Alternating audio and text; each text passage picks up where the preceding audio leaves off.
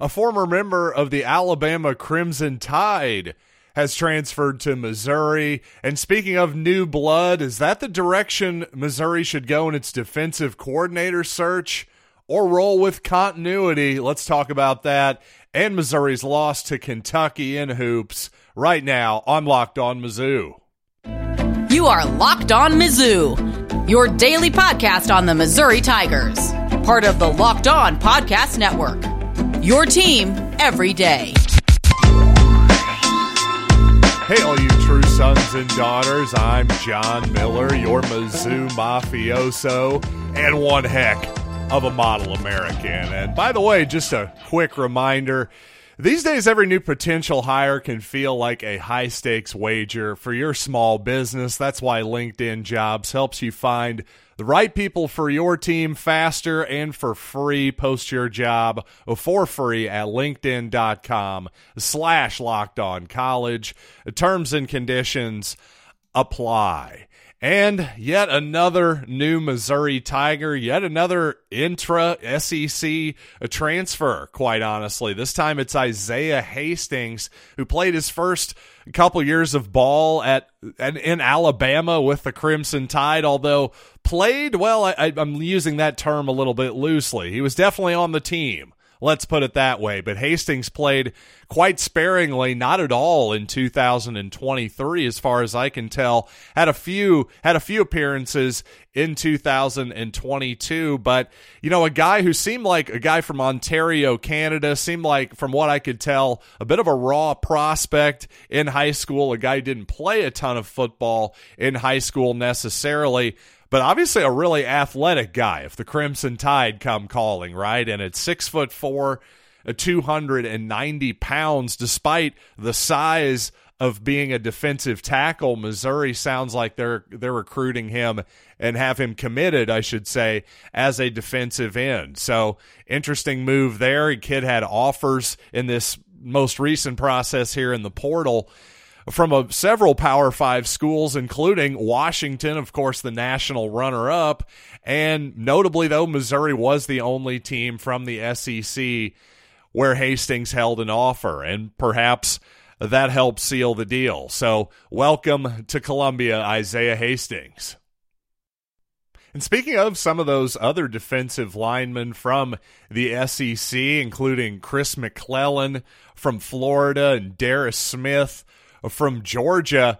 A lot of interesting names. Hopefully, Missouri can reload on defense and hopefully be as good as they were last season, if not better. You never know. But I got to say, there is a possibility, of course, to point out the obvious that Missouri regresses next season defensively as well. Not just because Blake Baker has moved on to LSU, of course, but because Ennis Rakestraw is no longer there. Kris Abrams-Draine, you know, to me, the number one part of that Missouri defense that made it successful among many among many things, by the way. But to me, just to assume that we're going to that we're going to replace their productivity and efficiency on that Missouri defense, that's a little bit far to me. So, what does that mean? To me, I, for all the talk about this defensive coordinator position, and interestingly, really not much information is leaked out so far, as far as I can tell. It seems like Missouri being very tight lipped with this search here, without a doubt.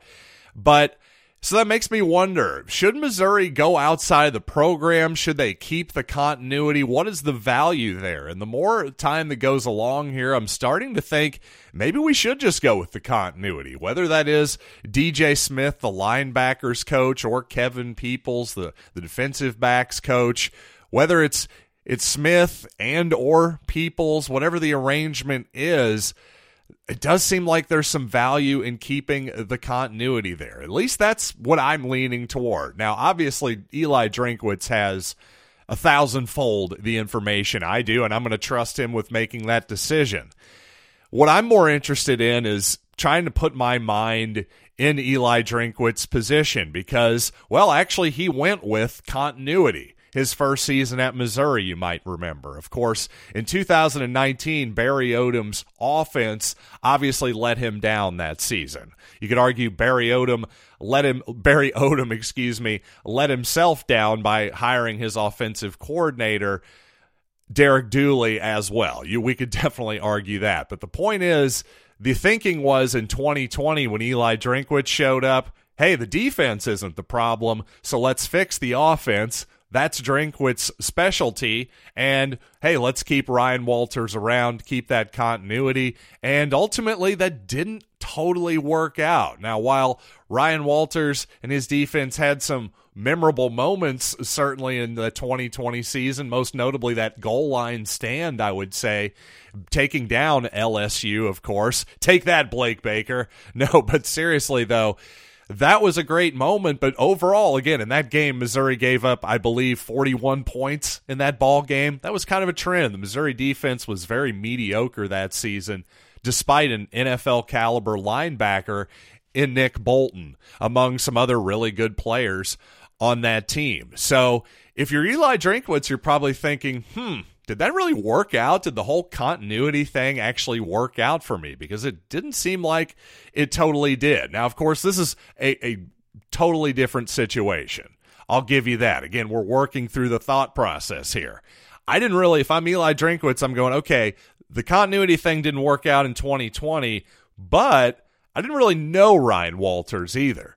He knows DJ Smith. He's been around this entire time. So if he thinks he's coordinator worthy, just make the move and, and lock that down. Same thing with Kevin Peoples. I would say the exact same thing.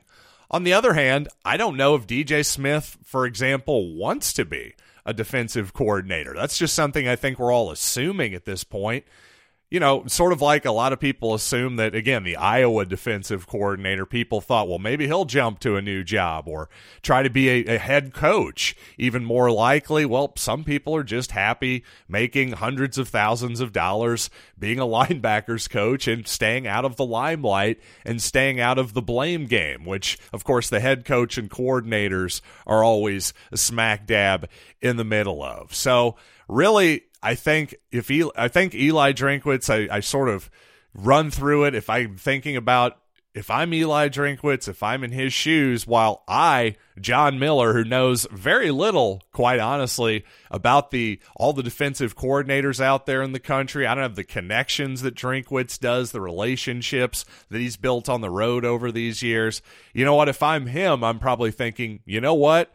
I can probably take that two million bucks that we were supposedly going to reportedly going to play, pay oh my goodness Blake Baker. Easy for me to say. Thank goodness I don't have to say his name for that much longer because that is not the first time his name has tripped me up. So thank you, Blake Baker, for moving on to Baton Rouge for me so I can stop screwing up the pronunciation of your name, especially when the word pay gets thrown in there. For some reason, that throws me off. But again, if I'm Eli Drinkwitz and I got two million bucks to play with, my ego's probably telling me I can find a really good candidate for this season and hopefully beyond. But again, that's another thing I want to emphasize here. If I'm Eli Drinkwitz, that's all I'm really thinking of is 2024. If this is maybe a guy who's a hot candidate who maybe will only be here for a season, who cares? I just want to do whatever is best for 2024 because as we've seen, again, for the thousandth time, these guys are mercenaries. You can't count on tomorrow, so let's just play for today. And coming up on the program, a couple players I've talked about quite a bit on the program the last couple weeks in the portal. Both ended up at Ohio State. And speaking of the Buckeyes, I want to go back to the Cotton Bowl and revisit a crucial decision by Eli Drinkwitz and that in that ball game. But first, let's talk about LinkedIn jobs because at the start of the new year, every small business owner is asking himself the same question. What's the one move I can make that'll take my business to the next level in 2024? Well, LinkedIn Jobs knows that your success all depends on the team you surround yourself with. And that's why LinkedIn Jobs has created the tools to help find the right professionals for your team faster and for free. And you know what? My wife, my sister in law, and myself all own a small business together. And when you find that right person that helps you run your business, it just takes so much stress and time back on your plate, stress off the table, time back on the table. It's all good. It's win win, is all I'm trying to say. So, when you post your job for free at linkedin.com slash locked on college, I promise that you'll find out why small businesses rate LinkedIn jobs number one in delivering quality hires versus leading, leading competitors. So again, post your job for free at linkedin.com slash locked on college. That's linkedin.com slash locked on college to post your job for free. Terms and conditions apply. Hey, quickly before we get back into the Missouri talk, as a Kansas City Chiefs fan, I'm well aware that some people out there are none too pleased that the Chiefs against the Dolphins game here on Saturday night is Peacock exclusive. Yes, the NBC streaming service. I'm just going to give you a hot tip right now. If you're going to try to figure this out on Saturday, you're probably going to end up frustrated. Do it right now. If you have maybe somebody's not so tech savvy in your life and you're decent at it, for the love of everything holy and Patrick Mahomes, do it now. But if you don't figure it out, you can't always listen to the game, just like you can listen to this podcast on the SiriusXM app, or again, check out the Chiefs and Dolphins on your radio dial, channel uh, 227. But you know what? Let's talk a little football here before we get to Missouri's game against Kentucky last night. There were some whispers, by the way, that Mekhi Wingo, the erstwhile Missouri Tiger, now with LSU, there were some rumors that he might possibly come back. I had heard some rumor and innuendo there. Well, ultimately, Wingo has decided to try his hand at the NFL. So, best of luck to him, I suppose, right? We're supposed to say that. That's the thing that we're supposed to say and be classy. No, seriously, I don't wish him. I'm a well wisher and that I don't wish him any mm, specific harm. That's a Mo Sislak line for all of you out there. But in all seriousness, folks, there was some other interesting news out there. Will Howard, the former Kansas State quarterback, I had made mention of the fact that Ohio State, in the lead up to that Cotton Bowl, hadn't made any moves at quarterback and in the portal. And well, if it's going to be Devin Brown next season, might be a long season for the Buckeyes. And I'd also mention, hey, Will Howard, speaking of rumor and innuendo, you put two and two together, you saw he had started following a lot of a lot of Buckeyes on social media. And indeed, the former Kansas State product ends up with the Buckeyes. I've seen just a lot of differing opinions on him for sure. I, I think it's just hard to separate him from Kansas State in that offense. I'm a big fan of what Chris Klieman does up there offensively. Will it work with Ohio State? We'll, we'll just have to see. That's definitely a different offense, but some of the stuff definitely translates too. And also, Quinshon Judkins the Ole Miss running back ending up at Ohio State as well. Some people were asking, hey, could he end up at Missouri? Uh, from what I heard, Judkins got a pretty significant NIL deal, and I don't think he was looking to share carries with anybody too much. So I, I think Nate Noel and Marcus Carroll are a pretty good fit for Missouri in the portal at that running back position. Now, speaking of Ohio State, back to the Cotton Bowl for just a little bit here when Missouri was leading 7 3 in the fourth quarter. Eli Drinkwitz had a decision to make. It was fourth down and one. Do you kick the field goal from, I believe, about 40 yards for Harrison Mevis? A makeable, but not an automatic kick, by the way. That's something I think that a lot of the take the points crowd often takes for granted a little bit unfairly in their arguments is when they say take the points. We don't just take the points, do you? You actually have to make the kick. Now, indeed, yes, you've got a good chance at scoring there. I'll give you that. But take the points, I just think that's a little bit disingenuous. Go for it. Now that's an actual that's actually that's actually an honest argument because there's an element of risk there that is not there in take the points. But clearly there is a risk still in kicking the field goal. But the real risk there was not much either way. And I think that's the part that people are missing because when the risk is about the same, well, clearly the reward is a lot bigger. You kick the field goal and go up seven points, still a one possession game. Ohio State needs a touchdown regardless if it's a four or a seven point game. And most of the logic I've seen on the more conservative side of this argument has been that, hey, you have then a seven point lead against a team that I don't think is capable of scoring a touchdown. Well, again, if you don't think they're capable of scoring a touchdown, then you don't think they're capable. You need a touchdown to get a four point lead, too, to put it quite simply. If this is seeming overly tedious and pedantic and maybe simplistic, I, I'm just trying to make this as clear as I possibly can to show you that really the risk there was very, very minimal. And especially when you consider it's fourth down and one. And as I said, if it were fourth down and three, fourth down and four, I would have agreed with the call to go for the field goal. But on fourth down and one, the way that Missouri had started to wear down the Ohio State front seven a little bit in the fourth quarter in that ground game, it just felt like Missouri was much more likely than not to get the yard, first of all.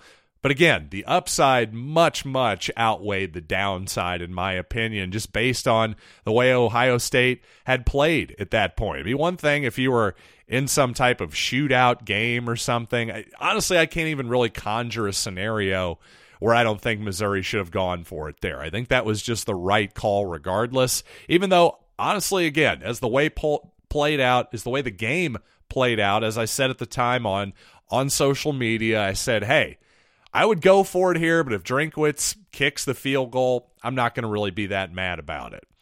Honestly, with enough time to think about it, even though I wouldn't have been mad about it and would have understood his feelings there, I, I do think it would have been the wrong call. Because again, if your logic is, and it ended up being correct, that Ohio State is not capable of scoring a touchdown in this particular game, in this particular moment against this Missouri defense, well, you were correct.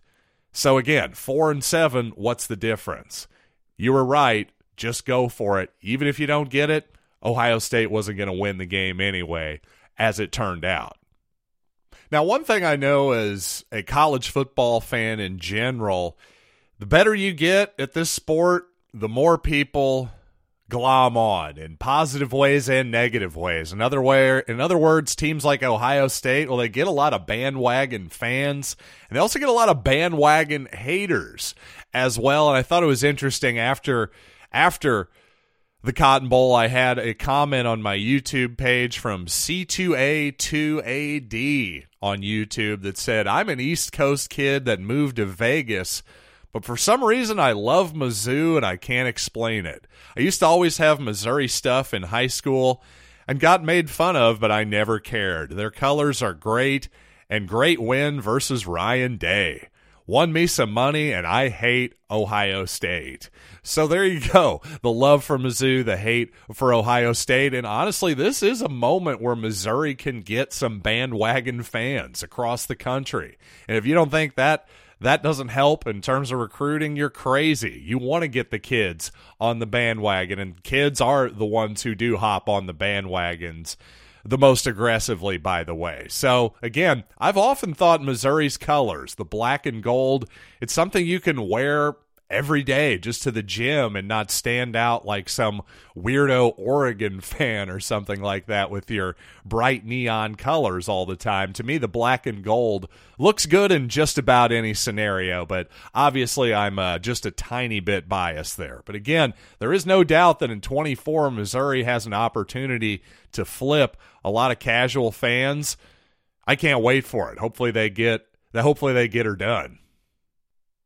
And sort of like against Kansas, Missouri played pretty well against Kentucky for a lot of the game, but it just wasn't enough to ever realistically get an actual victory for Missouri. So let's talk about that and why Sean East has been awfully good this year. At the same time, I think he needs to actually be even more aggressive with one part of his game in particular. But before there before we get there, I just want to tell you that the NFL regular season is finished, but of course the playoffs are here, including on Peacock. And you can get in on the action with FanDuel, America's number one sports book. Right now, new customers get $150 in bonus bets guaranteed when you place a $5 money line bet. Again, that's 150 bucks in bonus bets. Win or lose. The app is so easy to use and there's so many different ways to bet, including on 10 to 1 the Kansas City Chiefs to win the Super Bowl or really how about little under 5 to 1 plus 490 to win the AFC. Listen, I'm not telling you the Chiefs are going to win. I'm just telling you that anybody who thinks they can't win, I think is overestimating a little bit. Having said that, they can definitely lose to the Dolphins as well. I expect them to beat the Dolphins, but eh, the Chiefs have been uninspiring this year. I'll give you that. I just can't totally give up on Patrick Mahomes yet. But regardless, if you think I'm an idiot, put your money where your mouth is at fanduel.com slash locked on and make your first bet an extra point. It's FanDuel official partner of the NFL. You know, I got to be honest, Dennis Gates seemingly complaining about the officiating in the previous game against Georgia. Well, that had rung a little bit hollow for this podcaster, but after seeing Sean East look like Rocky Balboa in the 15th round against Apollo Creed last night, late in that Kentucky game. Well, maybe Dennis Gates has a point, but in all seriousness, that was about the only thing that could slow down Sean East last night was that injury, that big old shiner beneath his eye.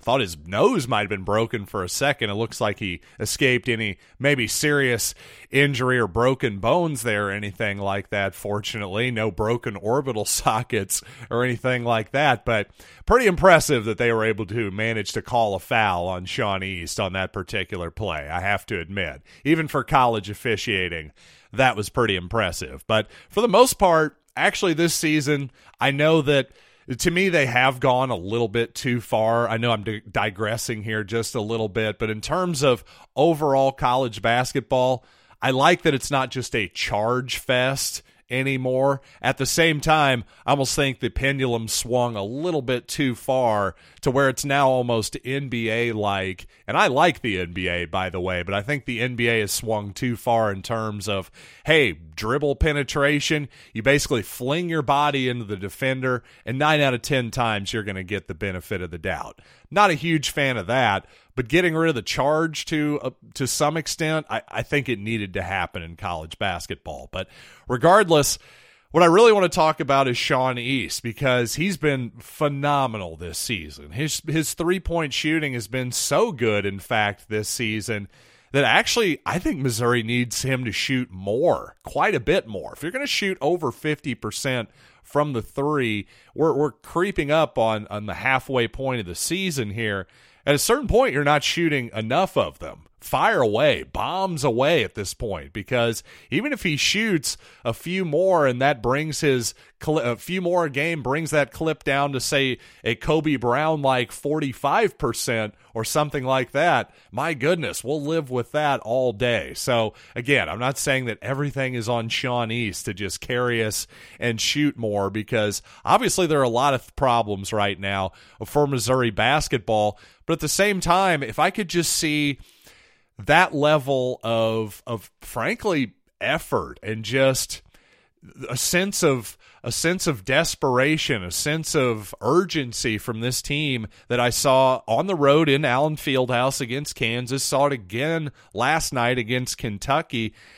If they just brought that same energy and effort the entire game against Seton Hall, for instance, against Kansas City, well, you never know. They might have had another victory Uh, or two on their hands because this team just is not talented enough to have the luxury of taking its foot off of the gas. That's just my humble opinion. That may sound simplistic, but how else do you explain Missouri playing this well against Kentucky, relatively speaking, against a really, really good Kentucky team, a much better Kentucky team than they had last season? For instance, how do you explain that versus some of their other performances? Losing to Georgia at home, for instance. It's not as though Missouri was shooting the lights out from the three point line last night. They had their hot moments. Certainly, it was nice to see Noah Carter get his stroke back a little bit from downtown, especially in the first half. But 8 for 28, 28%, that's not exactly anything to write home about. I think a lot of that is just a sense of urgency Uh, from the Tigers. And if they're going to have a, a semi decent season, at least try to claw their way into the NIT here this year, they're going to need that sense of urgency a heck of a lot more often than not. I'll promise you that. And thanks as always for making Locked On Mizzou your first listen every day. For your second listen, check out Locked On Sports today on YouTube and subscribe to the first ever national sports 24 7 streaming channel. That's Locked On Sports today on YouTube and subscribe. So until next time, I am John Miller, and thanks uh, as always for listening to Locked on Mizzou.